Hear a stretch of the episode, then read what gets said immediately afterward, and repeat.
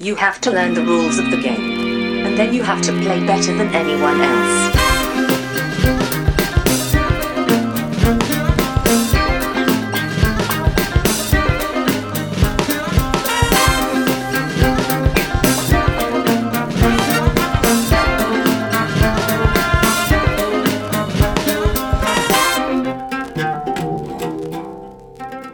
Hej och välkomna till Vems tur är det mellan turerna, podcasten där vi pratar om spel. Jag heter Marcus Brisman, med mig har man som vanligt min bästa vän och kollega, Holmes de min Watson, Johan Gerdrud. äh, äh, vänta, fick jag vara Holmes? Du fick bli den smarta med syfilis, eller vad ah, det var, just det, som ja, tar, okay. tar opium. Jag kommer inte ihåg om han har syfilis, men han, han, opium håller han på med i alla fall.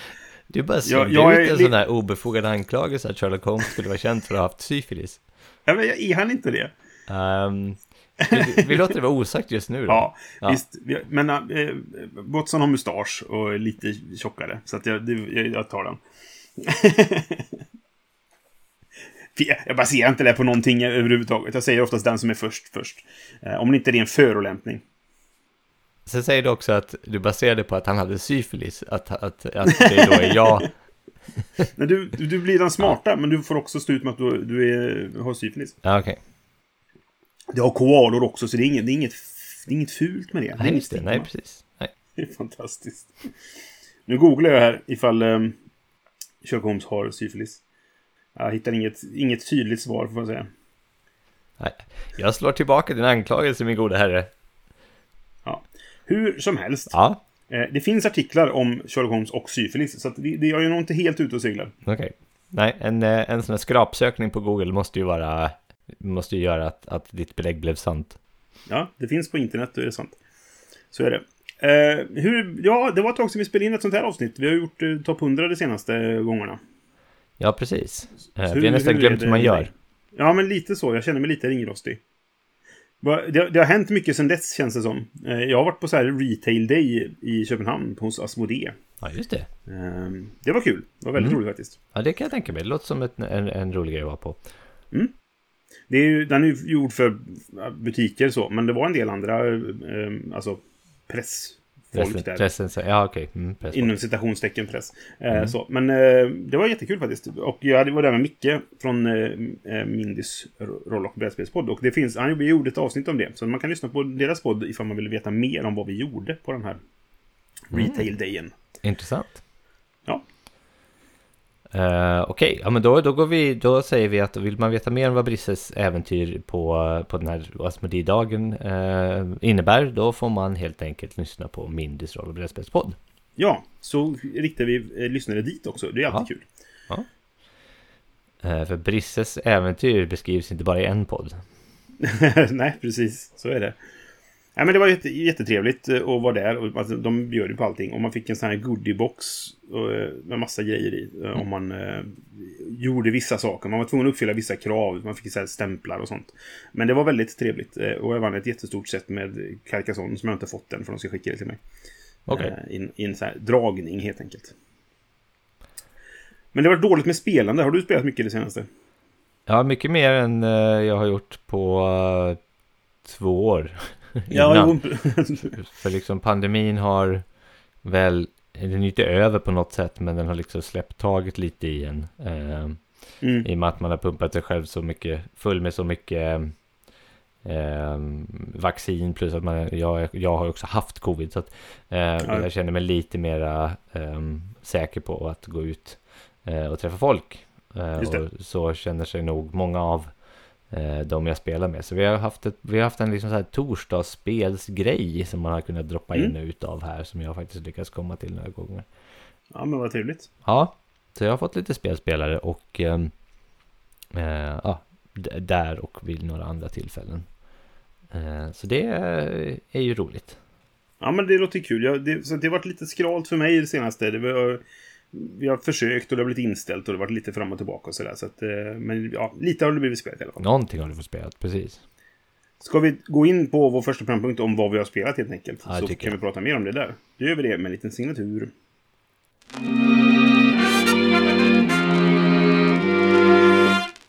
Ja, vad har du spelat då? När du spelat? Jag har spelat, ja, jag har ju spelat några olika spel som sagt. Men det jag ville prata om idag var ju mm. eh, det som jag lovade i ett av de här uh, topp uh, femtio-avsnitten vi gjorde. Okay. Nämligen uh, Brass Birmingham. Just det, ja. Mm. Mm. Det har jag faktiskt spelat inte en utan två gånger. Okay. Och uh, det är ju då ett uh, typ ekonomi-industrispel uh, som handlar om industrialiseringen av England helt enkelt på, mm. jag kan ha varit artonhundratalet någon gång. Det, det utspelas faktiskt i två eror. En är innan järnvägen, då man i England använde sig utav ett ganska eh, intrikat nätverk av kanaler ja, just det. Eh, för att transportera saker. Och de finns ju kvar än idag, de här kanalerna. Det, det är ganska mysigt att eh, åka kanalbåt på dem eller, eller vandra kring, kring dem. Mm. Men det hör inte hit, för det här är inte en resepodd. Men eh, det, det är i alla fall en effekt i spelet då, man spelar det i, i två eror. I ena eran så får man bygga, eller får man frakta sina, sina varor via kanaler. Och i andra eran så eh, får man frakta via eh, räls, där man då har byggt järnväg istället på vissa av de här rutterna som man kan frakta med då, inte alla. Så, så det finns alltså rutter som är tillgängliga bara i än det där epoken så att säga. Så det gör att kartan blir lite annorlunda varje gång kan man, kan man säga på det sättet. Mm. Eller varje, varje halva av spelet. Och du är då ett, någon form av entreprenör som ska eh, det, det, det är baserat på riktiga personer tror jag. Riktiga eller fiktiva, hur, hur ska jag kunna veta liksom. Eh, men det finns en liten beskrivning av vad varje innovatör liksom Mm. sysslade med då. Så jag antar att man inte hittar på den utan att det var faktiskt var riktiga personer man har, man har plockat med. Jag tror Roxley brukar gilla att göra sådana saker. De gjorde ju så i det här Steampunk Rally så är det en massa kända mm. personer och även i de ska ju snart då ge ut en ny utgåva av Metropolis som heter Sky någonting. Just det. Sk- Skyrise heter det. Just det. Mm. Uh, och där är ju Fritz Lang med bland annat och jag tror, det var det enda jag kände igen. För sen var det arkitekter resten och det har jag dålig koll på. Men Fritz Lang vet jag eftersom jag är cineast då. uh, ja, ja. Så det, där har de också kända personer. Så det kan mycket väl vara så att det är kända industrialister från uh, tiden då i... Ja, jag tror det. mm. I alla fall, uh, vad man ska göra är att man ska bygga. Man har en, liksom en egen karta. uh, Eller karta, det är inte en karta. Det är egentligen bara en... Uh, en liten platta där man eh, det är typ som ett tech tree fast ändå inte riktigt. Man har eh, okay. olika saker man kan bygga, typ fabriker, man kan bygga järnverk och stålverk, man kan bygga eh, jag tror att det är ler eh, någon form av lerfabrik. Jag vet inte, det ser ut som en tuta så vi kallar dem tutor. Jag vet, jag vet inte exakt vad det är för någonting. okay. eh, Och så kan man bygga lådor, mm. vilket är typ goods. Jag tror att det är um, någon form av textil. generella varor. Ja, typ gener- massa generella varor som man har. Och, och, och då bygger man dem från liksom först, när man byggt den första så anlockar man nästa så att säga. Och det finns också typ vissa högar då, det är olika så att säga tracks. Och vissa högar har flera eh, säg, fabriker till exempel av samma, mm. på samma sätt. Så man måste bygga bort alla de fabrikerna när man kan bygga en, en dyrare fabrik så att säga, eller en bättre fabrik kanske man säger. Ja, okej. Okay. Mm. Och det vill man göra för man vill till exempel i, i runda ett då när man bara har båtarna då kan man, då kan man bygga alla fabriker och, eller alla de här goodsproducerande sakerna den första versionen av dem så att säga. Men så fort man kommit in i era två då kan man inte bygga dem där längre utan då, då ligger de och blockerar. Äh, okay. mm. Och då finns det finns en action sen som man kan göra som heter develop och då kan man developa bort de där fabrikerna. Men det, det, okay. det är lite mm. utav en Det är lite av en loose action för du använder din action till att eh, bara liksom betala och få bort brickor på din, på din bricka. Det är, jag vet inte, jag tycker det är bättre att spela ut de där fabrikerna. Men, eller, nu kallar jag det fabriker. Det finns fabrik i en, en av de där producerande mm. sakerna. Men, men eh, ja. Just det. De heter eh, Industry Tiles heter de. Det är olika industrier då. Just det. Eh, och på kartan är det då ett nätverk av städer och eh, kanaler eller järnvägar.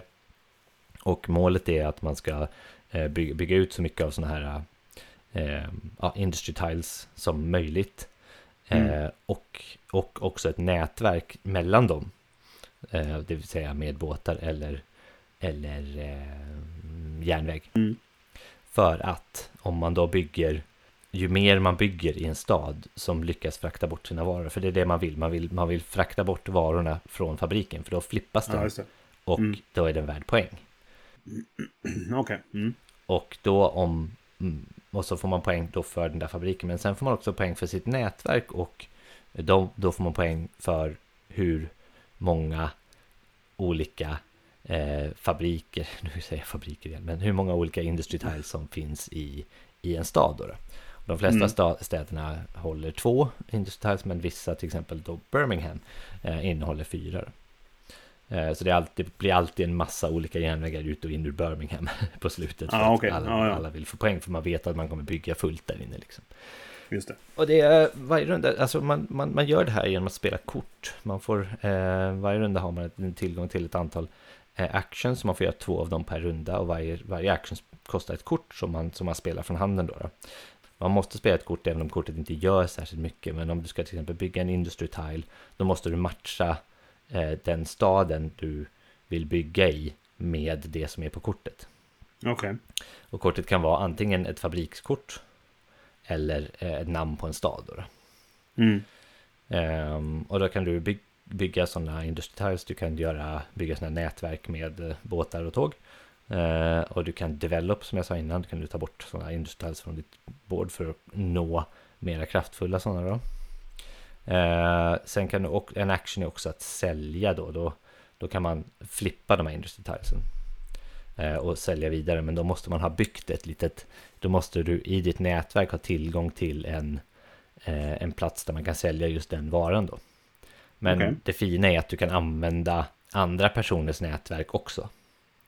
Mm. Så att på det sättet interagerar man med, med, med, med varandra på kartan liksom, att du kanske, om du ska bygga ett nätverk så får du tänka dig liksom ett par extra steg för att se liksom vad, hur enablar du de andra när du bygger där liksom. Så här, kan de då på något sätt frakta sina varor ja, på grund av vad du gjorde då? Mm. Mm. Um, sen kan du också ta lån, det är ju så klassiskt uh, Martin Wallers mekanik. Ja. Mm. Och det är också en sån här action som man får spela ett kort för. Sen kan du också sk- göra en scout, och då kan man slänga, får man slänga två kort, och så får man ta två kort från eh, två jokrar helt enkelt som kan passa in på alla, alla ställena mm. liksom.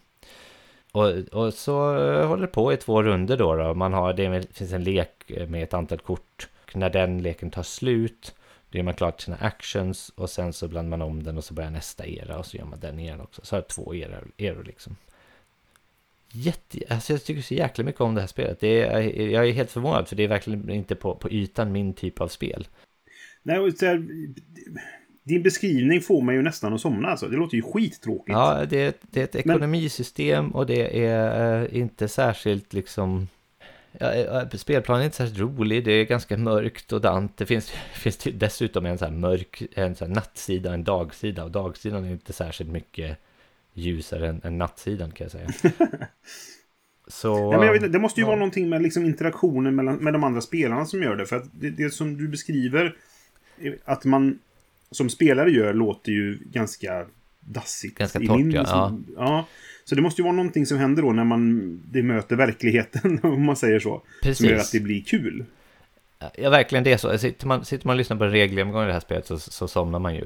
Fast mm. å andra sidan så tycker jag att reglerna är ganska lätta att lära sig, så att det är plus mm. kanske. Då. Men, ja. mm. men det är sen när man ser det här nätverket liksom byggas ut och man tittar, och det blir till slut att försöka hitta liksom, så här, hur kan jag optimera för att få poäng under den här rundan? För det är allt, det, det allting handlar om. Liksom. Så det är oftast ja, här, om jag lägger den där, om jag investerar där nu så kan jag bygga det här sen. Uh, för att, mm. liksom, du, du har, det finns ju resurser, det finns järn och kol och öl. Just det. Uh, ja, öl. Det är sånt som arbetarna behöver, vet du. Mm. De då ska du försöka på något sätt hitta och tillgång till ditt nätverk för att kunna bygga då. då. Du kan mm. också, det finns en marknad där man kan köpa, man kan köpa, man kan alltid köpa järn, men sen måste man ha tillgång till en, till en liksom hand, en market för att kunna köpa kol. Det där är lite, eh, lite märkligt. Så är det i alla fall. Så man måste hålla på och liksom balansera det här och försöka hitta rätt vägar att göra så. Det är, det är, det är den här klassiken med att så här så kan jag så här så kan jag där. Då kanske ja, men sånt där kan jag tycka är kul. Ja, jag vet. Så att det, det... Det, det är mycket det liksom. Jag har ju väldigt så här, mm. jag brukar säga att jag är väldigt taktisk när jag spelar och inte särskilt strategisk. Men det verkar passa mm. mig i det här spelet just för att man kan inte riktigt ha någon strategi. Vissa prövar har haft en strategi typ så att ja, men jag ska bygga alla fabriker eller jag ska bygga alla lådresurser liksom och komma upp. För ju, ju högre mm. man kommer på den här tracken då, desto mer peng, eh, poäng får man ju för sina fabriker. Ja, pengar också, det har man ju också som en resurs ska jag säga. Att man mm. har en income varje runda för saker kostar pengar. Men jag har alltid, jag, liksom, jag försöker anpassa mig hela tiden och bygga vad som är på, på, efter vad som är på planen. Och det har faktiskt tjänat mig ganska väl. Mm. Och jag, jag vann faktiskt båda de här partierna vi spelade. Jättekonstigt, för jag brukar aldrig vinna i spel. Och särskilt inte sådana här torra spel. Men, mm. men eh, nej, jag vet inte, det är någonting med det här spelet som där allting liksom funkar. Jag, är, mm. ja, jag, jag måste tyvärr rekommendera det, även om det låter skittråkigt nu när jag går in. Jo, men jag, ja, jag blir ju kluven då, för att så här, jag, det, jag, på beskrivningen så bara... Så, men, men samtidigt så är ju så väldigt många människor så entusiastiska över detta, inklusive du och Micke då till exempel, ja. Vilket är människor som jag litar, alltså nu har inte vi alltid samma smak och gillar inte alltid samma saker, men, men jag litar ju ändå på eran smak och då blir det så här, ja jag måste ju ändå prova det någon gång. Ja, men det är så här, måste ju ändå prova det, det måste ligger ju långt innan att jag ska ta fram det liksom. Jag har ju Lancashire, jag, jag har inte Birmingham ska jag säga, men det är nästan samma spel. Lancashire har ingen öl, men nej, du har men båtar och grejer. Ja. Jag stod faktiskt i, igår i en butik och höll i Birmingham för det var så här typ, ska jag ha detta också liksom? Mm. Sen kostar det åttahundra spänn och då ställde jag tillbaka till hyllan. Ja, det är rätt dyrt. Jag kan ju börja med att spela det jag har då, ja, och se ifall jag gillar det. Gör jag inte det, då behöver jag inte köpa ett till liksom. Det finns en mekanik som är lite annorlunda i Brass. Nej, men du ska inte få jag... mig att köpa det nu. Nu går vi vidare. Jag har spelat ja. ett spel också. Mm. Har du spelat precis? Ja, jag ska göra en liten, en, något som jag inte gjort tidigare eh, i det här programmet. Jag ska gå tillbaka till ett spel som jag gjort ett första intryck av. Jaha. Ja, det får vi eh, ett gjorde... andra intryck nu kanske? Ja, precis. Du, det, andra och, och tredje och fjärde och femte intrycket blir det. För att hoppsan. Det är Bureau of Investigation. Just. Som jag gjorde ett solo genomspel på. Och var ganska besviken på. För jag spelade ju bara första scenariot och just det är fem scenarion i boken. Och jag gav det tummen ner och jag tyckte inte det var särskilt bra och var så här, ja, okej. Okay. Men jag får, ju, tänkte, jag får ju spela resten också då. Så det är lite av min mea culpa då, för att jag hade ju väldigt fel om det här. eh, efter första intrycket. Jag, det är roligt att jag pratade med en av ut, alltså space, från Space Cowboys, deras typ pressansvarig, för han var på den här Asmodee retail-grejen. Okej. Okay. Så jag pratade med honom där och så, så sa han liksom att ja, vi kollar på de nya spelen de hade så här och, och, och kommande saker och sånt. Och så hade de Bureau of Investigation stående där. Så sa jag, ja men det här har jag spelat. Jag är inte förtjust i första scenariot. Han bara, mm, folk säger det. Och sen så förklarar han då så att det, det, de hade problem med, med det scenariot. Och de säger det är inte det bästa i, i boxen och det vet vi. Men vi var tvungna att göra scenario som lite grann introducerar spelarna för vad det är man gör och då gör en brygga mellan eh, alltså för det är baserat på Sherlock Holmes Consulting Detective och gör en brygga mm. mellan det och mytosgrejen så du inte får en chock där det bara är mytos mytos, mytos, mytos liksom så här Lovecraft-grejen utan du får lite av det gamla och sen lite av det nya då. Jag tyckte att det inte riktigt funkade för att eh, eftersom det fanns galenskapsgrejer med i, i vad som hände i scenariot mm. så blev det lite unreliable narrator sådär att jag vet inte vad som är sant i det som jag fick beskrivet nu för att den som jag, eller man, man, det beskriver en, ens egen galenskap också det här när man man får så här flippa liksom som man får i, i kollekatorer-rollspelet då liksom. Och jag tyckte inte det funkar riktigt så jag var jättebesviken och eh, så här, ja okej. Okay. Men inte jag får spela resten också. Så nu ska jag prata om min upplevelse av eh, scenario två, tre, fyra och fem. Okej. Okay. Eh. Ja, då förstår jag mig. Vad du menar. Ja. Mm, mm. Så scenario två var lite samma samma bana så där. Det var det var bättre men inte jättemycket bättre. Så jag var fortfarande så här eh. så tog det ganska lång tid innan jag gav mig på scenario tre för jag var jag var så här jag vet inte. Ska det fortsätta på det sättet så vet jag inte om jag vill spela resten. Men du vet så här jag ska recensera det här, jag får, jag får ta mig igenom det liksom. Ja. Och sen kom scenario tre och bara slog hon på käften. För jävlar vilket scenario helt plötsligt. Okay. Eh, det går inte riktigt att beskriva utan att spoila det så mycket. Det är en ganska invecklad historia som har ganska mycket saker som vävs ihop. Okej. Okay. Eh, om man säger så. Och på ett sätt som, som jag blev så här överraskad över. Men det börjar så ganska standard. Man bara bla bla bla, utforska ett hus typ. Och sen så är det plötsligt bara, vänta här nu, vad händer nu? Och man får så här, aha, det som hände det här, det beror på det här och så. Och det var väldigt snyggt gjort på det sättet liksom. Och helt plötsligt så var det så här, okej, okay, det här nu nu är det bra. Okay. Nu spelar vi Scenario fyra också. Och så är Scenario fyra helt annorlunda. För det, det, då är det inte det här att du får en bok och så ska du få det så här, utan du får en, en, en mapp med papper. Okej. Okay. Stod bara fet så här, bibba, en, en folder liksom så här, baff. Och så är det så här, okej, okay, eh, scenariot går ut på att ni, det, det handlar om eh, det här, eh, nu kommer jag inte ihåg hur det är, men Dunwich, eh, F B I gör ju typ en räd i Dunwich. Eh, och jag kommer inte ihåg ifall det händer i boken eller ifall det händer i rollspelet eller hur det nu är. Det, så, men det, det är ju någonting att alltså, F B I slår till och så är det massa fiskmänniskor där och det är otäckt och, och hur det nu är det, va? Mm. Och det här är, han behandlar eh, eftermälet av det. Okay. Så det här har liksom precis hänt och det här är en rapport. Så det är massa rapporter från det tillslaget. F B I's räd mot Dunwich. Eh, och de har fångat då liksom eh, fem personer som alla påstår sig vara kultledaren. Okay. Så det, det, det, det heter det Spartacus case typ. För det är så här, alla säger att jag, ja, men det är jag som är Spart- så, kultledaren då. Eh, och din uppgift är att genom att läsa igenom hela mappen och sen eh, kunna liksom så här, med uteslutningsmetoden då komma fram till vilken av de här fem är det som är den faktiska kultledaren. Vilk, vilka, man utesluter vilka är det som ljuger egentligen. Mm. Jättebra, verkligen. Jag, tycker, jag tror nog nästan att fyran var det bästa scenariot. Okay. För att det var så annorlunda.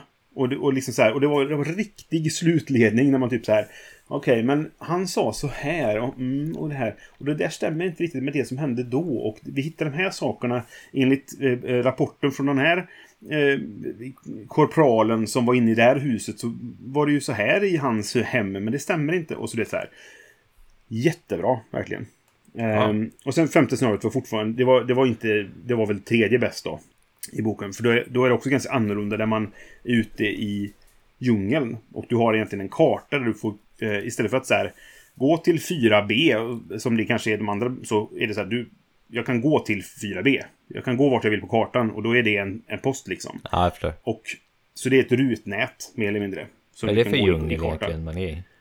Ja, det är, jag vill inte avslöja för mycket. Nej, okay, yeah, okay. men, men yeah, det som var yeah. intressant var för att istället för att då så här eh, följa ledtrådar som att ja, men jag hörde att eh, Nisse sa att eh, Bettan var här borta liksom, så här, och så går man, ja, men då kan vi gå dit bort så kanske vi kan ta, prata med Bettan där. Ja, det var hon där, så kan man prata med henne. Här är det snarare typ så här, du hör ljud ditåt, du ser en rökpelare åt det hållet och så får man typ så här utforska kartan på det sättet liksom, va? Så det var också väldigt intressant. Så att, ja, summa summarum om detta är att Bureau of Investigation är väldigt intressant. Ja. Till skillnad från mitt första intryck som var att det var väldigt bärst. Ja, jag förstår. Det är en liten pudel. Ja, det, ja men verkligen så. Ja, det, det är ju det. Det är första intrycket och det är det jag går på. Eh, men det är därför jag tar upp det här nu då. För att förhoppningsvis håller de som hört första intrycket och faktiskt att det där vill jag inte veta av. Kanske lyssna på detta också och kan höra att jo, det kanske jag vill veta av i alla fall. Ah. För scenario fyra, jättebra. Scenario tre, jättebra. Lite mindre bra. Kanske hörs på min, min betoning. Och ja. Scenario fem, också bra. eh, Scenario två, okej okay. Scenario ett, dåligt liksom. Man kan nästan skippa scenario ett om man känner att man kan liksom, att man inte behöver liksom det här som de sa då, att man måste eh, hålla sig handen in i, i mytosbiten då. Då kan man skippa scenario ett, tror jag. Ja, ah, okej okay. Så ja. Kan man spela den då för att få ut fulla pengarna för sitt köp. Jag hade man spelat det för completeness liksom. Ja, men lite så, så. De, de, de hänger ju inte ihop, det finns ju ingen, ingen röd tråd i dem. Så, att, så man måste inte spela alla liksom.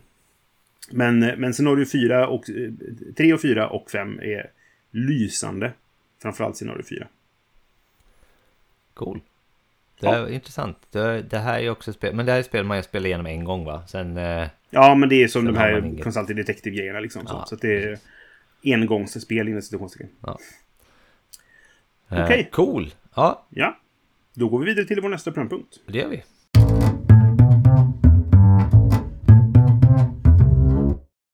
Vi hade tänkt prata om statistik i det här avsnittet. Ja. Lite grann för att det är vårt tjugosjätte avsnitt. Det låter ju ologiskt då. Ja. Men det var ju efter vårt tjugofemte vi gjorde vi till ett frågor- och svaravsnitt. Och sen har vi haft massa topp hundra och det kan man också, det är också statistik typ. Ja. Man kan ha statistik om det. Man kan ha statistik om det, precis. Ja. Så vi tänkte prata lite om det och kopplat då till brädspel kanske framförallt. Ja, precis. Jo, men självklart. Så det, första skriv- frågan som vi båda två skrev ner när vi började göra lite anteckningar inför det här, det var ju varför är statistik kul? Ja, precis. Och det kan man undra. Ja, det kan man undra. Jag, fatt, jag tyckte det var ganska svårt att svara på den frågan faktiskt. Ja. Men jag är ju så här, jag vill ju gärna... Vi ska också säga att vi båda använder den här um, Board Game Stats, B G Stats-appen för, för mm. eh, brädspelsstatistik. Men det finns precis. ju andra appar också. Så det är ju liksom ja. det här i... Eller bara papper och penna. Eller papper och penna, precis som man vill det. Ja. Eller kanske någon avancerad integration med Google Calendar. Vad vet jag? Each to their own. Men, mm. eh, så det här är inte liksom en slags, eh, ett slags kärleksbrev till just den appen. Utan det är mer till så här, statistik i allmänhet. Då. Ja, men så är det ju. Och ja, det är svårt att svara på, för så här, statistik är ju en ganska intressant vetenskap. Jag kommer ihåg en så gammalt eh, citat från när jag gick i skolan som var så här, statistik det, det är vetenskap som säger att om en man står med ena foten i en frysbox och den hade på en koplatta så har han det i genomsnitt ganska bra. Ja, just det. Eh, och det är så här, ja, jo, det, det är ju lite det. Man får alltid ta statistik med en nypa salt då. Men när det är ju kanske då brädspel, då är det lite mer siffror bara på vad har vi spelat, hur många gånger har vi spelat och sådana saker. Liksom. Ja, precis. Och jag har ju det här förhållandet till den här appen att jag blir väldigt stött om jag spelar utan att ha eh, registrerat ett spel. För att då har jag missat mm. någon form av, jag vet inte, en, en, en liten del av, av datan som beskriver mitt spelande. Och det där är ja, viktigt okay. för mig av någon anledning, men jag har faktiskt inte kommit på varför. Det kanske jag gör i, i, mot slutet på det här samtalet. Ja, visst. Jag, jag tycker ju att statistik är kul för att jag tycker det är kul att kunna se tillbaka på saker jag har gjort. Eh, och en, som en del av det så är det ju så här, vad, hur mycket har jag vunnit, hur mycket har jag spelat det här spelet, vilka har jag spelat med, var har jag spelat och sådana saker. eh, och, det, och framförallt så kan jag vara så här, ibland glömmer jag bort om jag har spelat ett spel eller inte, och då kan jag få svart på vitt att ja. jag har, har, har jag det varit efter tjugo femton, vilket var då jag började använda B G Stats, eh, så, så kan jag se att ja, men det har jag ju faktiskt gjort, det var det här datumet med de här personerna på den här platsen. Ja. Det är lite kul. Jo, men det, det tycker jag också. Men det är så här, det, det är mer frågan om en loggande i sådana fall. Eh, tycker ja, jag så här. Så själva, det är väl sant. Själva statistiken är ju någonting som vi kanske använder när, när vi tittar i de här loggen, eh, känner jag då. Det är någonting som vi använder för att ta ett beslut kanske. Eh, ja, just det. Eh, eller någonting sånt. Eh, och, och då blir det så här eh, ett helt annat användningsområde för, för det här, tycker jag då. Men jag, mm. jag är lite dålig på det, utan jag använder det precis som du, mest bara som, som en logg då. Men, men man kan ju ja, hitta det, det... rolig statistik ja. där på grund av att vi gör det, så att säga. Vi gör det för att logga, men statistiken som kommer ut av det är ju en bonus. Det är sant, jag, jag har inte tänkt på det, att det, det kanske är mer det loggande i det jag uppskattar med det. Men så att statistiken är en bieffekt av loggandet. Det är bra, bra insikt faktiskt. Ja, där jag, jag, jag tänkte på det här, så att vad, är, vad är statistik egentligen och vad är bara, bara liksom, som du säger, man kan använda penna och papper för att skriva ner en logg, eh, mm. men blir det automatisk statistik? Inte egentligen, men vad appen här gör, det är att den räknar ut olika intressanta poster åt oss, liksom. eh, statis, mm. statistiska poster som dels är roliga att ha, eh, men också liksom kan guida vårt spelande kanske. Typ så här, man, mm. man kan titta så här, hur många spel av den här kategorin har jag spelat, eller så här, vilket spel vinner jag mest? Jag kanske vill vinna idag, du kanske spelar in det, du kanske vill ta, spela det spelet liksom. Eller, jo, men du, du kan ju se din, din allmänna eh, vinststatistik. Ja, alltså hur, hur mycket procentuellt vinner du av, av spel du spelar liksom. Jag ligger tydligen på fyrtioåtta procent, vilket jag kan känna mig ganska nöjd med. Då vinner jag ungefär hälften av tiden. Ja, men det, det tycker jag är rikt, riktigt bra. Jag, jag brukar ju säga hela tiden att jag, jag spelar inte för att vinna. Och det vet jag att du inte heller. Nej, nej, nej, men det, det, det kan fortfarande vara kul att titta på hur ofta man, eller hur man ligger till. Liksom. Nej, precis, inte sant. Det kan vara roligt. Det har jag inte tittat på till det här avsnittet, hur ofta jag vinner. Nej, jag gick in och kollade så... på det nu. Jag vet att jag har legat runt fyrtiofem någonstans, så jag har tydligen blivit bättre. Aha, sen, ja. sen sist gången jag kollade på det. Det kanske är för att jag har solospelat mycket, jag vet inte.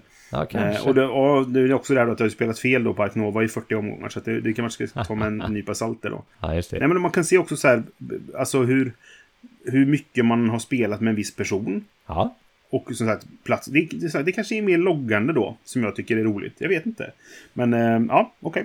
Nej, men nu, nu tittar du så här, om, om du spelar mycket med en viss person, du kanske spelar mycket, du kanske vinner Med den här appen kan du veta vem du vinner oftast mot, till exempel.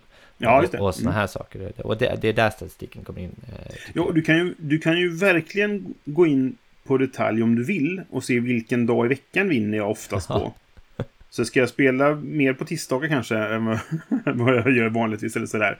Um, och vinner jag mer på en viss plats eller sådär. Men det, blir ju, det beror ju på hur mycket man har spelat då naturligtvis. Ja, jo precis, verkligen. Och det är ju det är precis det du säger om vi går tillbaka till ett exempel med mannen som står på en platta eh, mm. och eh, på, med foten i en isvak. Det är ju det är precis det liksom. Att ju jo, ju mer data du har desto bättre blir ju statistiken på att beskriva. Ja, men precis. Vad det är du gör. Ja, för annars kan jag ha så här, ja men du, jag vinner alla gånger jag spelade när vi var i Sunne. Jag vinner, jag vinner alla spel när jag, när jag är i Sunne. Ja, för vi spelar ett spel. Ja, du vann det, liksom, så. Det, det är så här, hundra procent. Ja, ja, jo, fast det är för liten databas, eh, vad säger man, det heter inte, men ja, du vet vad jag menar. Ja, precis. Uh, för liten mängd data helt enkelt. Ja, men precis. Så, uh, det, det, finns någon, det finns en term som heter statistisk signifikans. Ja, men precis. Eh, och det är väl den du uppnår om du har rätt eh, eller rätt tillräckligt med många data tillräckligt med liksom. data för att liksom kunna dra en slutsats mm-hmm. eh, baserat på vad den slutsatsen då är för någonting du vill dra dem eh, eller vad, vad fenomenet du beskriver är. Just det. Nåväl. Nej, och jag, jag har ju också du fick ju mig att börja med Big Stats. Ja, det fick för jag. Du hade, ja. ja, du hade börjat för jag vill ha en kompis. Ja. Ja, det här var kul. Och sen så fick ju jag då Josefin och Johan, Göteborgs Johan då, att, att göra detta också. Aha. Så de gör det också varje gång. Och så spelar vi, och jag, börj- jag gör det ju alltid, för jag sätter igång timern så att man får rätt tid och så vidare. Så alltid när vi spelar klart så säger de, ah, kan du dela med oss då så slipper vi göra det själv. Ah, okej. Okay, ja. Och det, det är helt okej. Okay. För det är en sak jag um, inte gör. Jag beskriver ju inte tiden, utan alla mina tids är liksom baserade på spelens så här, average time som är, jag vet inte var de får den ifrån, om det är från baksidan på paketet eller ja, om det, det från faktiskt det. rapporterade tids... Det skulle kunna ja, vara så att... Det skulle det kunna vara för folk som gör det då, men då, då måste de ju veta att det är, är användargenererad data i så fall. Ja, ja exakt. Uh, och det borde vi kanske ta reda på. Reda på. Men uh, det, det hade ju varit rätt, rätt smart, så att man får liksom ett default-värde baserat på vad folk rapporterar in. Mm. Men, men det vet vi inte någonting om. Men, men det, det ja, är men jag, gör, jag gör det när jag använder den. Ibland glömmer man bort det där och så glömmer man avsluta spelet och så ser man tre dagar senare bara, jag har spelat i fyrtioåtta timmar nu, det var spännande. eh, så får man liksom, det kanske tog två dagar. Ja, så vi, all, alla siffror kanske inte stämmer hundra procent om, men ja. Ja, nej, men så, så jag vet inte, det är på något sätt, om vi går tillbaka till frågan varför, så här, varför mm. loggar vi här liksom, och vad är det vi tittar på? Jag, alltså, jag vet inte, jag, jag skulle säga att jag kommer säkert överleva om jag inte hade den här appen, men det på något sätt ja. bidrar till en liten, vad ska man säga, det ger lite extra färg till min hobby, om vi säger så. Mm. Ja, men jag, precis, jag håller med om det. Och det är lite som det här som, som vi pratade med Åke om i något tillfälle, att man har en, en spelpersonlighet. Ja. Och det, det här är lite en del av min spelpersonlighet. Att jag för statistik över mitt spelande. Och, och jag, jag loggar mitt spelande liksom. Ja, den blir ju om inte annat... Din, din, din, ditt spelande blir beskrivet där, eh, där i på något mm. vis. Jo, men precis. Och sen då kan man välja när man... Det ska vi också säga. Man kan välja när man har spelat ett spel. Att man kan logga det spelet till Board Game Geek. Så det finns ju en, en, en koppling mellan Board Game Geek och den här appen. Så att man kan få... I alla fall spelar Play så registrerade på Board Game Geek. Jag vet inte om det är någon annan data som, som delas också. Jag tror vilka man spelar med faktiskt delas. Jag tror eh, att om du skriver notes så tror jag de skickas med också. Ja, okej. Okay. Har jag för mig. Jag är inte helt säker. Men, men ja, nej precis. Och det, det som kanske grämmer mig mest egentligen är att eftersom jag började använda den här tjugohundrafemton eh, och jag vet att det var jag, det går att kolla om jag vet att det var i april tjugohundrafemton. Men det är så mycket statistik som inte finns. För att jag spelar ju väldigt länge före dess. Ja. Och det stör mig. För som sagt, det, kollar man på den här så, så kollar jag på till exempel eh, Dominion. Ja. Så har jag spelat det tre gånger enligt appen. Okay, ja, ja, ja. Men det, antagligen har jag spelat det trehundra gånger. Det stämmer liksom inte eh, med verkligheten egentligen då. Men ja, man, jag får acceptera det helt enkelt. Att det, det är först tjugohundrafemton ja. siffror jag har liksom. Då. Ja, precis. Ja, någon gång måste man ju starta så att... Um... Ja, det här fanns ju inte när jag... Nej, precis. I början på min spelkarriär. Vi går vidare. Um, vi tittade lite på den här statistiken som vi kan få ur, uh, ur uh, vår app. Mm. Uh, och så sa vi så här, vad är, vad är tre intressanta poster som, som du använder den här appen för att för att du, kolla på. Tre insikter pratar vi om. För jag, ja. jag har en sista som är en insikt, men som kanske inte är något jag kan, en post jag kan titta på egentligen. Nej, men då tycker jag du kan börja. Vad är det för insikt? Mm. Nu blir jag nyfiken. Den kommer sist dock. Jag, du tar de andra två först. Okej, okay, ja. Eller, den, min första insikt är att jag tycker det är väldigt intressant att kolla på var, när, hur, eller på så här, det är inte, men var, när och med vem, som ja. vi redan varit inne lite grann på nu då, va? Ja, just det. Att, att jag kan kolla liksom vilka dagar i veckan har jag spelat mest, vilket spelarantal spelare. Jag spelar tydligen flest gånger på fyra spelare. Mhm. Ja, okay. Och sen strax efter på tre spelare. Och sen går det liksom neråt där i antal och därifrån. Men tydligen spelar vi mest på fyra. Och sen vart då är så här, det är, ofta spelar vi hemma hos mig. trettiofyra procent av gångerna har vi spelat hemma hos mig, ja. Medans eh, tjugo procent av dem är då, jag skiljer på när jag spelar solo. De flesta av dem är ju även här hos mig då. Ja, just det. Men det är, det är min näst största platspost, för att jag har lagt det som min egen plats då, för att kunna skilja på de två sakerna liksom då. Ja. Och sen efter det så kommer när alla gånger vi spelade på lunchen på jobbet, vilket vi inte gör längre, men vi gjorde det ett tag, och det spelet jag spelat flest gånger som finns i appen, det är ju lunchspelen, för det är nittioen omgångar av Resistance. Ja, just det. Och den stämmer inte ens som sagt, för det, jag, jag loggade inte alla dem, för det var, det var precis före det liksom sådär. Och sen vilken dag, jag spelar oftast på söndagar tydligen, och även en del på lördag och fredag och sådär. Och så vilka, vilka jag spelar med, jag kan se att jag har spelat mest med, med Göteborgs Johan. Ja. Och strax efter Josefin, de tävlar lite grann om vem som, inte, de tävlar inte, men ibland så var de mer när, närmare varandra. De är trehundrasjuttioåtta respektive trehundrasjuttiotre gånger. Och sen så kan man se liksom vilka jag spelat med. Och det tycker jag är ganska kul. Och hålla koll på den här. Se hur mycket jag har spelat med dig enligt den här. hundratretton gånger har du och jag spelat enligt den här. Jag, hundratjugoåtta enligt mig. Vad fan? Ja, men du börjar ju före mig också. Ja, ja, det är sant. Vi, ja, ja, okay. det, det kan nog stämma, ja. Helt enkelt. um, nej, och det, jag tycker det är kul att, att just att få den här simpla statistiken då på när, ja, men när spelar jag med vem och var liksom sådär. Det är lite roligt att se på. Ja, jo, men verkligen. Jag håller med dig. Det är, det är ju liksom det som är, ja precis, kanske, kanske roligast och kanske också liksom slår dig mest. Alltså det är, det är den statistiken som är så här front, front and center i appen liksom. Ja, men precis. Jag har ju till exempel mest spel på två med min fru. femhundrafyrtio ja. gånger. Och yeah. spelat mest hemma också, fyrtiosju procent. Så det är ju rätt intressant. Mm. Men lördag spelar jag mest på. Jag ska se här. Du hade det... söndag. Nej, förlåt. Det, det var... Jag såg pajbitarna var, var så jag fel på. Det är lördag här också. tjugofyra procent lördag. Okay. Så ja, var fjärde gång spelar jag på lördag. trettioen procent lördag. Ja. Och sen tjugoen procent på söndagar då. Ser man. Må- måndagar är sämst. Det är bara åtta procent på måndagar. Oj.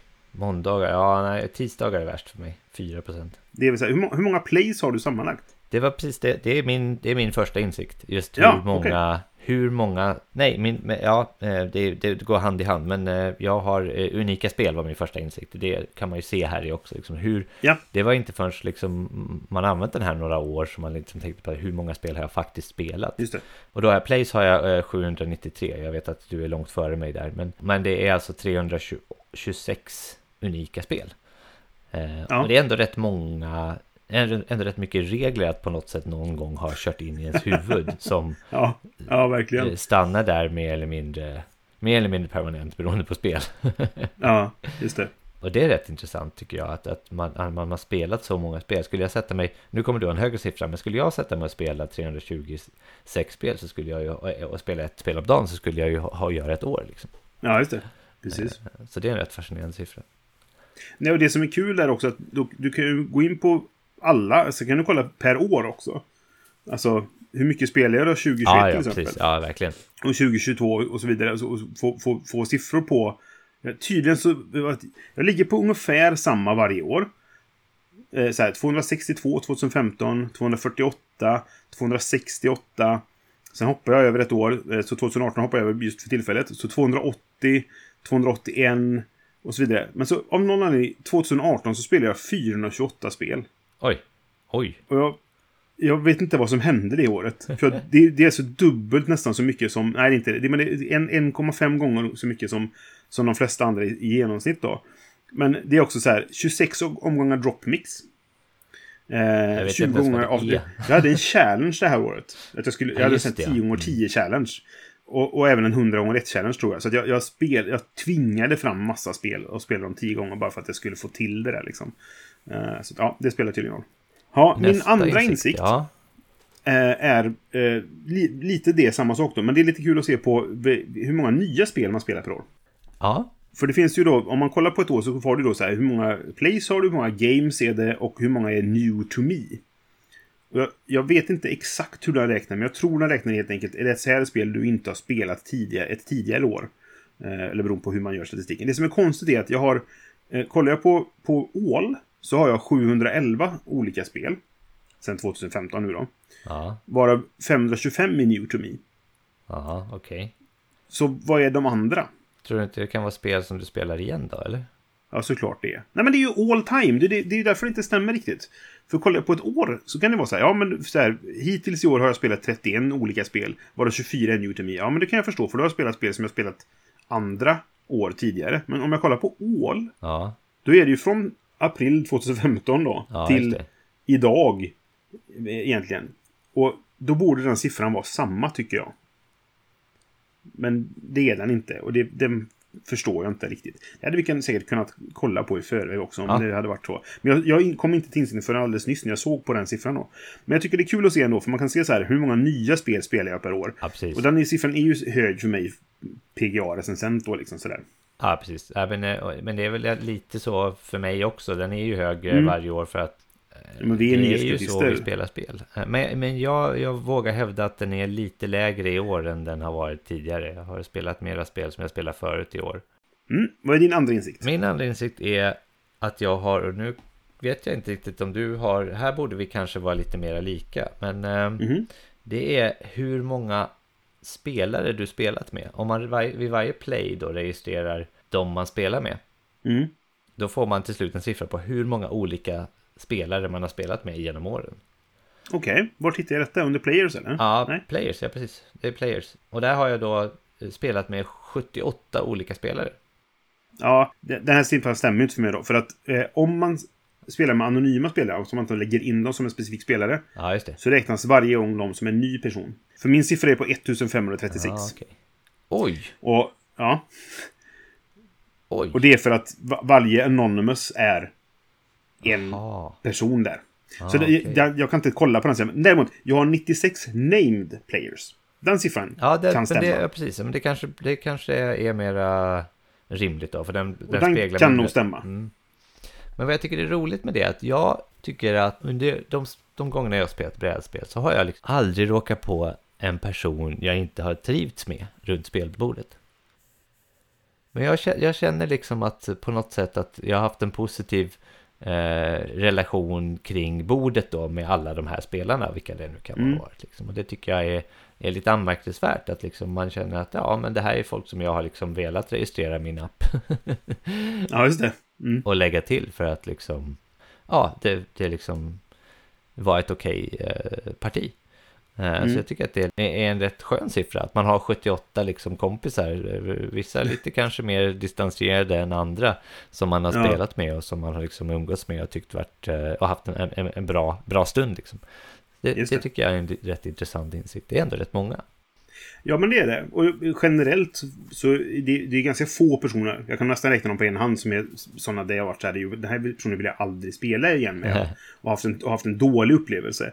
Och det är sånt det, det vi kan räkna på ena handens fingrar. För så, så det är sällan så. Men så kan det vara typ så här personer som att jag hellre spelar med den här personen än den här personen. Men det är ju mer en personkemi-grej liksom antagligen. Ja, just det. Oh. Jag tycker spelhobbyn överlag är väldigt öppen och, och, och trevlig liksom på det sättet. Precis, det är lite det jag försökte säga. mm. Okej, okay, min sista insikt då, den som inte riktigt är siffror sådär, utan mm. mer som någonting jag har kommit fram till, det är att jag tycker inte om challenges i den här appen. Jaha, okej, okay. ja. För du kan ju sätta challenges, ja. det kan man bör- oftast är det ju så här, i början på året sätter man en challenge att jag ska spela hundra olika spel minst en gång var, eller jag ska spela tio spel tio gånger, eller jag ska spela hundra spel minst två gånger, eller så här, det finns massa olika förslag de har då. Det vanligaste är hundra gånger ett och tio gånger tio är väl de två vanligaste, men det finns alla möjliga varianter och det är oftast folk som kommer på sådana där på, på Board Game Geek då, att man ska göra så här. Men de gångerna jag försökt göra detta, eh, jag, har, jag har gjort tre stycken hundra gånger ett challenge och lyckats. Jag har gjort tre stycken tio gånger tio challenges och misslyckats två gånger. För det blev bara stressigt. Ja. Och det var inte kul. Nej. Det, det, det blev så här, hundra gånger ett är lättare för mig. För det är det här, jag spelar ändå för att jag ska recensera, och jag tycker det är kul att upptäcka nya spel. Så det blir att man spelar nya spel hela tiden. Och sen så kan man alltid, vet, så här, eh, trettioförsta december kan man säga att ah, jag har tre spel kvar, och så kör man tre snabba solomgångar på något, yeah. något skräpspel, bara som så här, tre olika spel då. Eh, men jag tycker just det här, när det blev ett stressmoment i det, då ville jag inte göra det längre, så jag slutade med det där. Jag, jag tyckte det var kul i början, men sen blev det bara stressigt. Mm. Och då ville jag inte göra det mer. Nej, det ska man ju definitivt inte.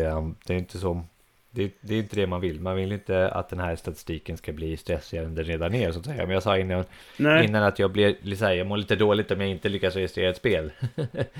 men, ja, visst. Men då ska man inte ha den där stressen att ja, jag mår dåligt för att jag inte lyckades registrera ett spel. Plus att det gör att jag kommer efter min challenge. Ja, nej, men precis, exakt. Eller att exakt. Min challenge eh, kommer liksom, jag vill jättegärna spela det här nya spelet, men för att nå min challenge, då ska jag spela det här spelet som ja. jag har spelat nio gånger redan och är rätt trött på nu liksom. Ja. Ja, men exakt. Så att, ja, nej, så det, jag, jag slutade med det faktiskt. Ja. Och, och tyckte inte riktigt det var värt värt besväret, som man säger så. Mm. Nej, så det, det, det är min tredje insikt. Helt förståeligt. Mm. Nej, men då tar jag den sista insikten. Det är egentligen inte en insikt, utan det är en ganska självklar grej med den här appen. Men det är, eh, är någonting okay. som, som jag tycker är väldigt intressant att se. Eh, mm. Och det är vilka spel man spelar mest. Har spelat mest under liksom, mm. den tid man använt appen. Mm. Eh, och det kan ibland förvåna en, tycker jag. Eh, det okay. kan också bli lite skevt. Till exempel om man spelat eh, Scythe-expansionen Rise of Fenris. Då har man spelat mm. nio partier site liksom. Ja, men eh, man kan eh, då logga dem på Rise of Fenris, så man kan se att det är skillnad. Men eh, ah, ja, just det. Mm. Eh, precis, men då kommer ändå liksom den expansionen riktigt högt upp på den här listan. Nu vet jag inte om det här är, det finns ju en Insights plugin till till den här appen som man får köpa för pengar liksom. Eh, och jag vet inte om det här bara syns då. Kanske. Men. Jag vet faktiskt inte. Jag har också betalat för den. Ja. För jag tycker jag använder den så mycket så att jag, han, han kan få mina pengar. Ja, eller hen. Jag vet faktiskt inte ifall det är en man eller en kvinna som gjort den här appen. Men i alla fall. Och till exempel Pandemic Legacy har jag sjutton plays på. Ja. Ja, det, det blir liksom lite skevt. För sjutton plays på Pandemic Legacy versus arton plays på Red Rising är ju helt olika saker. Liksom, så här. Just det. Det var roligt att spela ja, Pandemic just... Legacy, men jag kommer aldrig spela det igen. Däremot har jag spelat Red Nej. Rising med exakt samma förutsättningar varje parti och tyckte det var roligt. Mm. Man har ett H-index också mm. eh, som en del av det.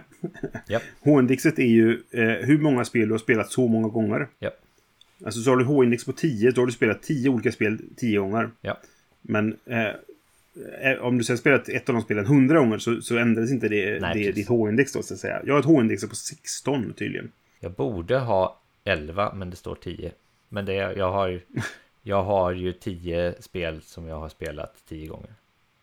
Men för det som är intressant då... Är jag, spel, jag har elva spel jag spelat tio gånger. Jaha, du skulle haft elva spel jag spelat elva gånger. Okay, nej, jag har precis, det är, det, det, är ja. det som är intressant då. För, för jag kollar på Fantasy Realms har jag spelat femton gånger. Ja. Och Q har jag spelat femton gånger. Enligt appen har jag spelat Q många fler gånger än femton. Men enligt appen har jag gjort det då. Ja. Eh, men även om jag spelar de här två spelen en gång till var, så blir inte min H-index högre. För att jag måste spela eh, Space Space och Guns N' Clever varsin gång till. För de har jag spelat sexton gånger. Ja. Så då måste jag komma upp i sjutton på dem och sen sjutton på Fantasy Realms till exempel. Då blir det sjutton. Just det. Och så vidare. Så det, ja, det är liksom, det, det jag vet inte vad, det, vad man ska ha det där till, men ja, det blir, det blir svårare och Nej, svårare. Jag har ingen aning vad man ska ha det till. Nej. men, men det är roligt att se vilka spel man har spelat mest då. Min topp tre-lista kanske är lite förvånande. Den är lite förvånande för mig själv, men Tapestry är först, vilket, vilket kanske inte får någon. Det är inte så förvånande, nej. Nästa är Castle som Mad King Ludwig. Jaha. Ja. tjugofem plays. Och eh, okay. det, det tredje är A Game of Thrones, The Card Game. Living ja, Card det. Game. Mm. Eh, det spelade jag jättemycket under en kort period. Just så det. Att, eh, ja, där har man lite, lite extra sådana här insights. Ja, just det. Eh, för, för, för mig så ligger ju The Resistance först då, med nittioen plays. Men jag har sen inte spelat det sedan tjugohundrasexton. sjuttio av de playsen är tjugohundrasexton. För då spelar vi hela tiden liksom då. Så att det, det, det är släpande statistik så att säga sen dess ja, då. Sen kommer Red Rising på sextiofem plays och Ark Nova på femtioen plays. Och de här, det är ju bara för att jag har blivit besatt av de här spelen och spelat dem som en idiot så. Ja, själv också. Ja, och, ja, de flesta av dem är, är själv. Ja. Eh, och sen räknas ju inte fyrtio av mina Ark Nova plays för att jag spelar fel. Så att, eh. och man vill. Just det. Man kan ju sätta dem ja. till att de inte ska räknas i appen. Ja, men det, jag har, alltså, det, när vi har spelat tillsammans så har alla gjort lika fel. Och då spelar det inte så stor Nej, roll, känner precis, jag. Eh, sådär. Det, men mina solospel, att antalet vinster kanske ska egentligen stå sättas i. Så den här fyrtioåtta procent av vinstprocenten, det, de kanske också så sagt, de inte ska vara helt, de är inte helt rättvisande. Nåväl. Ja, annan statistik då. Vi, ja. vi gjorde ju en topp hundra-lista nyligen ja. eh, tillsammans med Micke från Minipodden och eh, Lars från Lär dig spela, som varit med i ett avsnitt här tidigare också med oss. Han, han satte ihop lite statistik åt oss. Ja, det, utan att vi frågade om det. Men det var ju ja, lite vad vi skulle prata om också. Så att, eh, tack Lars. Tack så hemskt mycket Lars för att du gjorde detta åt oss. Jag, jag, jag tog med tre punkter som var de han skrev på Facebook också. Så att, de, du kanske redan läst dem här om du lyssnar på detta. Men, men i vilket fall. Men jag tyckte det var lite kul att kolla på det i alla fall. Och han hade då dels jämfört med eh, Board Game Geeks topp hundra-lista. Vem av oss som, som var mest lik den. Och det var tydligen du ja. För du hade tjugoåtta spel.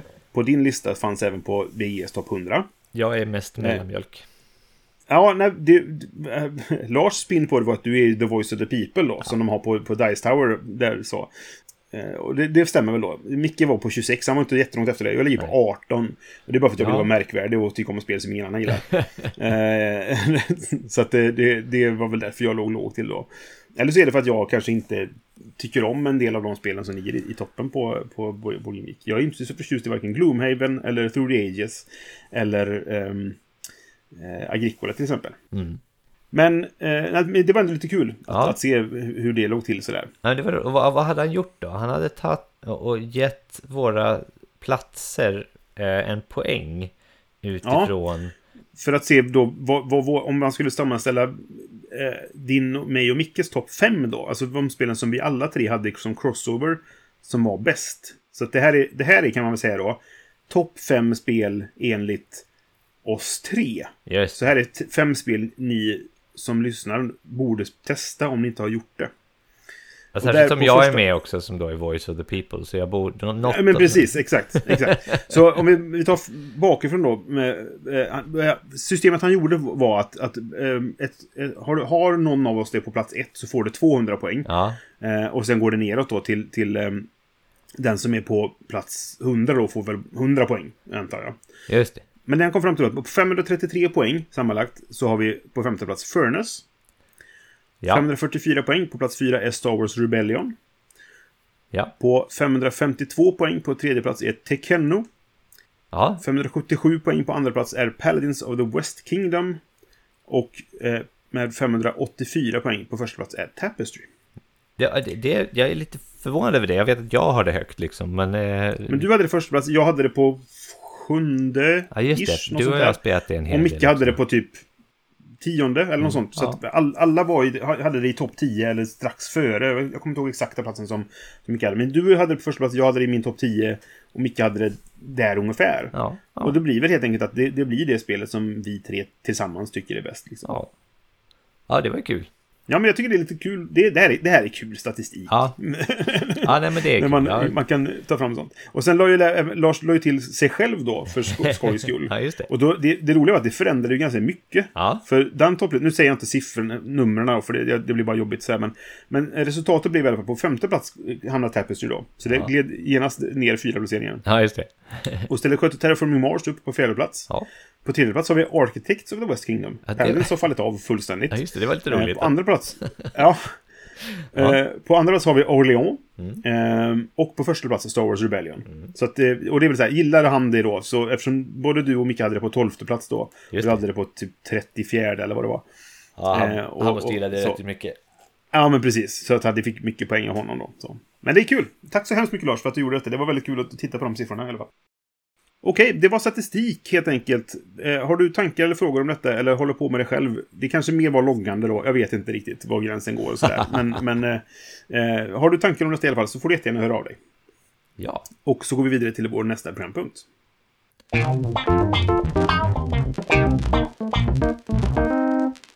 Då har vi kommit fram till inte ett speltips-tipset. Där vi tipsar om någonting som inte är ett spel.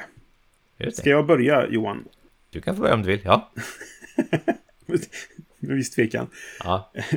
Jag ska tipsa om, jag ska som du gjorde för ett tag sedan och tipsa om ett, någonting som är ett spel men ett digitalt sånt, så att det inte är ett brädspel. Ah, så okay. att, eh, vi, vi, vi håller oss typ inom ramarna i alla fall för den här programpunkten. Och jag ska tipsa om ett, ett spel som heter Ghost of Tsushima. Jaha, du. Som jag har spelat på eh, PlayStation. Det är så pass att du tipsar om det också. Ja, jag tyckte det här var jättebra faktiskt. Jag har, jag har inte så här... Jag vet inte, jag, jag, det tog ganska långt innan jag spelade från det jag släppte, ska jag säga. Det är, har väl några år på nacken nu sådär. Men så var det, jag ville ha ett nytt spel att testa och så tror jag det var på någon rea, du vet, på PlayStation ah, Store. Ja, såklart. Man är ju svag för dem. Ja, så jag köpte det där och jag tyckte det var jättebra. Ah, det är en ah. jättebra, det, alltså vad det, det, spelet i sig, det, utspel, det är ett japanskt... Eh, Utspel, alltså det är samurajspel, så ska vi säga. Eh, man spelar samuraj och det är en fiktiv invasion då av mongoler på, på en japansk ö helt enkelt som heter Tsushima. Okay. Och jag tycker storyn är jättebra. Mm-hmm. Den utforskar liksom en, en, en japansk feudal, alltså det, det samhället som var då, och, och heder och familj och alltså vad, hur, hur det funkade då. Säger jag som inte är så insatt, men som jag, den föreställning jag har om hur det funkar i alla fall, utforskar den på ett väldigt intressant sätt. Och så får man dessutom vara en fräck samuraj som hugger med katana. Mm. Och det är så här, de två sakerna tillsammans gav mig väldigt mycket. Okay. Man får ju, det är ju så här klassiskt då, man har ju så här skill trees och du låser upp saker och du får poäng och man kan bli bättre på vissa saker. Och det finns så mycket, alltså det är så mycket samurajfilm i det. Mm. Så att om man uppskattar den genren så finns det jättemycket att bara uppskatta det. Du kan spela spelet i svartvitt. Som är, det, det är Kurosawa-stil. Så, då är det spelet svartvitt och du kan ha det med... Nu, nu spelade jag det med, med äh, engelskt tal för jag, jag ville kunna ibland titta bort från skärmen. Ja, man, du kan spela det med, med japanskt tal och, och bara äh, subtitles istället om du vill. Men det känns som att det har lagts ner väldigt mycket tid och kärlek i det här spelet. Det känns som att de verkligen har liksom lagt ner mycket på att få det att kännas rätt. Liksom. Och det, det finns stundtals så är det väldigt stillsamt och man rider runt och liksom, det är jättevackert. Mm. Det är så fint det här spelet. Det är, efter ett tag, när man spelar så länge, så blir man lite så här, det är alltid saker som faller här. Okay. Antingen så är det snö, eller så är det aska, eller så är det löv. Okay. Vart du än är någonstans så dalar det saker liksom genom luften sådär. Ja, eh, och man blir så här, ibland blir man liksom så här, när tar du när, när har löven eller träden inga löv kvar för det har fallit så mycket löv här liksom. Men det blir väldigt fint eh, och så det är ett jättevackert spel med bra story och man får vara fräck. Och jag är sånt där jag är svag för det. Man kan, du vet så här, när, när man rider runt då och så möter du på, du måste skaffa en viss skill då som jag inte kommer ihåg vad den heter, men du kan, du kan challengea folk du träffar liksom, så här mongoler då. Um, och då kliver man liksom av sin häst och så går man fram och så får man, står man redo med att dra sin katana, men man, man måste vänta tills de anfaller. Mm. Och när de gör det, då trycker du på en viss knapp då och då autodödar du den gubben. Och ska man bli bättre på den här så till slut kan du autodöda fem gubbar på rad genom att bara trycka i rätt sekvens liksom sådär. Och då, se, då känner man sig jävla häftig. Alltså, så det, är, det är svårt att komma ifrån att hur, hur, och det, det, man blir så här samurajfilms cool liksom. Ja. Så. så jag tycker de verkligen har lyckats med att göra det bra. Men man cool. kanske måste vara, jag, jag är inte jättejapanofil sådär, men jag tycker ändå, jag är, framförallt kanske filmbiten då, jag tycker ju Kurosawa har gjort väldigt mycket mm. bra film. Och att få uppleva det och sen dessutom då vara lite fräck, det, ja, det gav mig väldigt mycket. Ja, jag vet ju, vi har redan pratat om det här, jag måste ju testa det här. Men, eh, jag tror du måste göra det, för du är ja. mer japanofil än vad jag är. Ja, men ändå, de sakerna du säger låter ju riktigt eh, intressanta. Mm. Liksom, så att, jo, men jag, jag tror att du kan få ut men, mer ja. av, det, av just den här linjen att du är det. Kanske.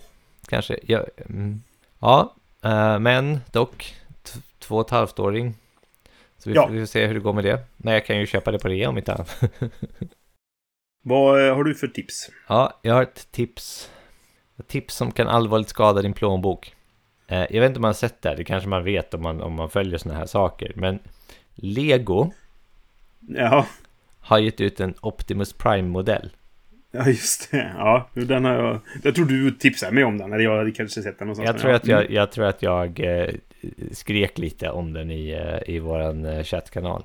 Det gjorde du. Och då är det alltså en ganska stor modell av Optimus Prime, alltså typ så här Transformers, Optimus Prime. Man såg Transformers på åttiotalet då, då som jag gjorde den tecknade serien, så, så ser han mm. ut som i den då. Just det. Och jag hade ju Optimus Prime-leksaken, den har jag fortfarande kvar som man kunde köpa, och eh, den här mm. Lego-modellen, den kan förvandla sig. Så alltså ja. det, det är inte bara liksom en en dassig Lego-modell, utan det, den kan verkligen transforma också, och den transformar på samma sätt som den där gamla modellen gjorde. Ja. Så, så mitt tips är att om du liksom typ gillade Transformers, bara kolla in den här i alla fall. Sen är den ju ganska dyr då. då. Lego är ju en ganska dyr hobby nu för tiden, men de har ju också ju nischat in sig rätt mycket på just... Jag antar att jag sitter rätt smäck i målgruppen för Lego. Du, det tror jag också. Jag... Du har nog både ålder och, och inkomst för att kunna vara en, en Lego-människa liksom. Ja, plus, plus, plus att de, ja, precis, exakt. Och så håller de då på och trycker på mina nerver liksom. Just de sakerna mm-hmm. som, som var kanske poppis på min tid, hittar de licenser för att göra saker. Det är ju så här de har Precis. överlevt. De var ju mm-hmm. på väg att gå under som företag när de köpte Star Wars-licensen. Det. Och det var ju den som typ räddade dem, tror jag. Nu är det väldigt kort. Det där är väldigt så här, stora penseldrag på historien. Men, mm, eh, mm. Nej, så att eh, mitt tips är att det finns en, eh, en Lego Optimus Prime. eh. Man skulle kunna tro att du har fått liksom, eh, betalt här nu för ja, att precis. Eh, eh, exakt. Göra reklam för Lego ja, det skulle Optimus man kunna Prime. Tro. Ja. Ja, nej, det är bara ren, ren entusiasm som skiner, skiner igenom. Du, och du vill så här, jag vill in, du vill kanske inte vara ensam om att ha, ha lagt det här enorma summan pengar på att köpa det här. Jag har aldrig någonstans sagt i det här att jag verkligen har köpt den hittills. Nej, men du tänker. Kanske. Vi går vidare till vår nästa programpunkt.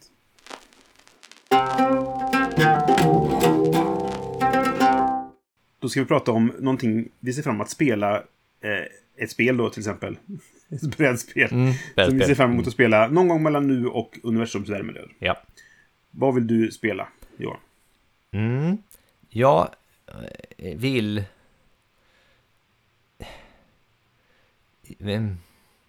Alltså, jag har ju redan spelat det här spelet. ja, vad är det som händer? Ja.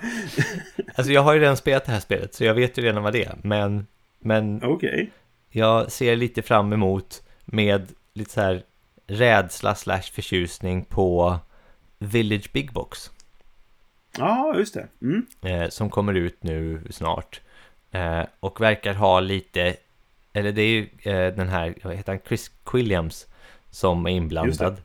Och mm. han har ju gjort typ andra Eggertspielespel som till exempel Coimbra och Alma Mater i en spe- speciell stil. Och det verkar som att mm. han har applicerat den här stilen på Village. Så att det är liksom Village fast i ny grafisk stil. Just det.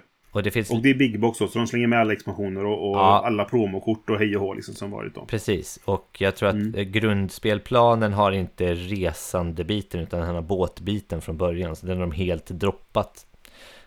Jaha. Nu, ser, nu finns det två hela bilder på Board Game Geek som man har inte sett så mycket av det här, och de ser ut att vara väldigt så här typ prototypaktiga. Mm.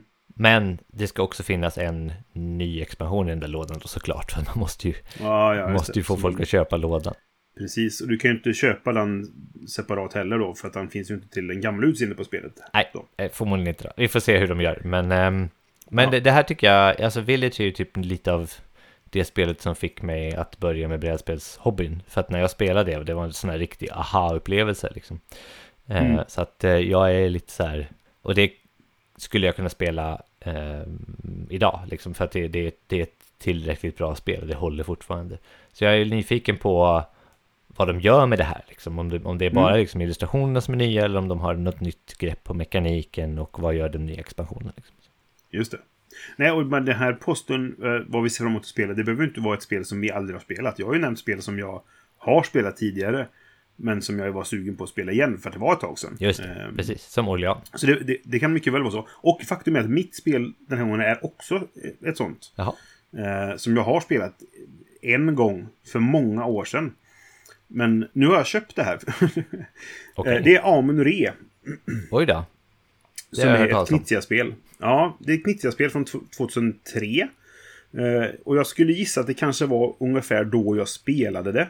Vi var på någon sorts spel. Jag var, satt ju i Sverok Västs styrelse på den tiden. Mm. Och vi var på någon spelläger någonstans ute i någon stuga. Så jag har väldigt starka minnesbilder att jag sitter där och spelar det här i någon sorts så här, timmerstuga mer eller mindre. Mm. Det, det är ett sånt här spel som sen dess har det varit så här, ja men det där är ganska bra, fast ja, jag har inte skaffat det liksom, och det har inte varit så här jätte, jag har inte varit jätteintresserad av det. Eh, men lite så här, ja men du vet, hela tiden jag sett det, ja just det, ja men det borde man spela igen någon så där. Och så var det någon som sålde det mm. eh, opunchat. Alltså jag hittade, det var någon som så här så bara okej, okay, då är det ju fin, fint skick liksom, för men de kan ju vara ganska dassiga när man, om de spelats mycket och sådär liksom. Men nu var det typ ospelat, så jag, jag köpte det och det var ganska billigt också. Jag tror jag fick det för typ ett par hundra kronor. Mm. Eh, och nu, så nu står det där i hyllan och nu har jag äntligen ett Amun-Re så här. Ja, kan det vara nästan tjugo år efter att jag spelade första gången då. Inte riktigt, för det var väl någonstans runt tjugohundratre tjugohundrafyra så, så att arton år senare mm. så har jag ett Amun-Re. Eh, och då är jag f- därför är jag sugen på att testa ja. det nu då. För att se hur, om det är så bra som det är i mitt huvud då. Det är ju ett auktionsspel och det är ju det som jag tycker att Knizia gör bäst. Han är ju auktionsspelens mästare enligt, i min bok då i alla fall. Ja. Eh, och så är det ett egyptiskt tema. Jag gillar egyptiska teman också. Så att eh, det, det kan, på pappret kan det inte gå fel så. Jag såg en, en genomspelning av det. Om någon anledning så hade de här Heavy Cardboard, den YouTube-kanalen, hittat det här igen och börjat spela det. eh, Jag tror det är för att det ska komma en, en utgåva nästa år. Kommer det en sån här jubileumsutgåva då, tjugo års jubileumsutgåva från Grail Games kanske. Eventuellt, jag minns inte. Uh, nej, Alley Cat Games var det. Med Vincent och Träart då. Så att då blir man ju så här, ja, okay. mm.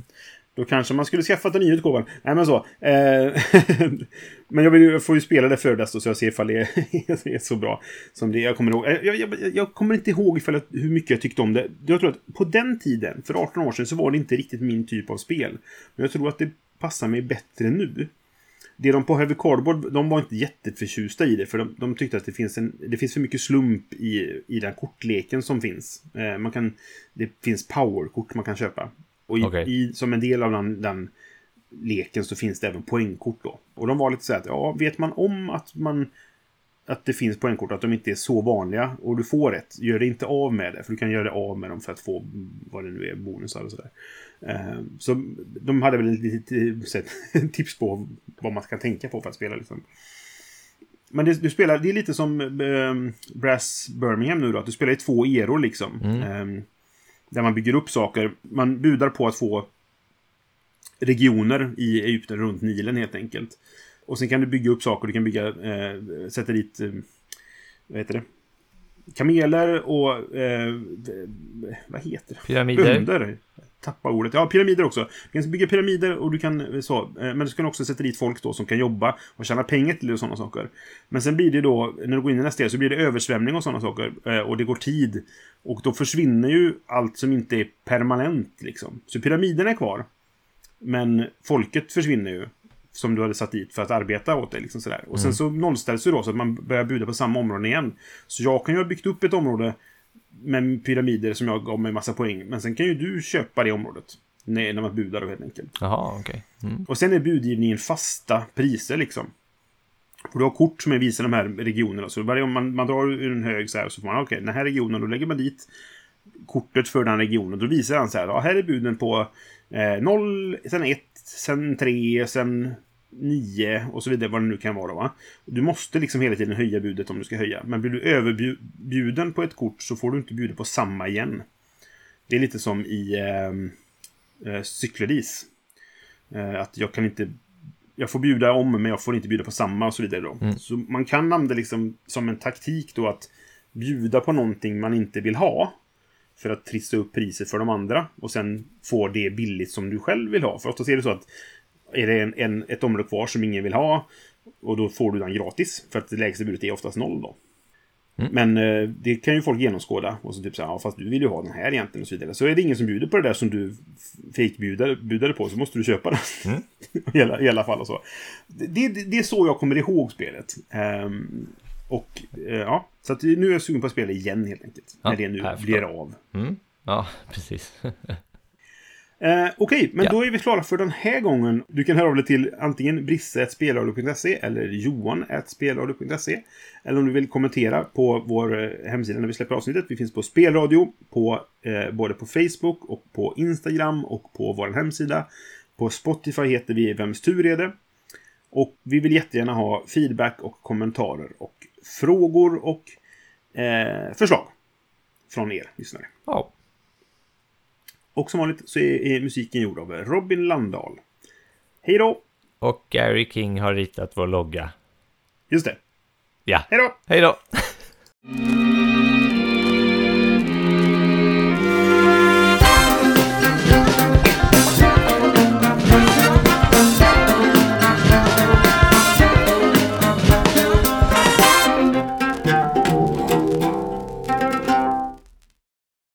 Doobie doobie doobie doop doopie doop doop doopie doopie doop.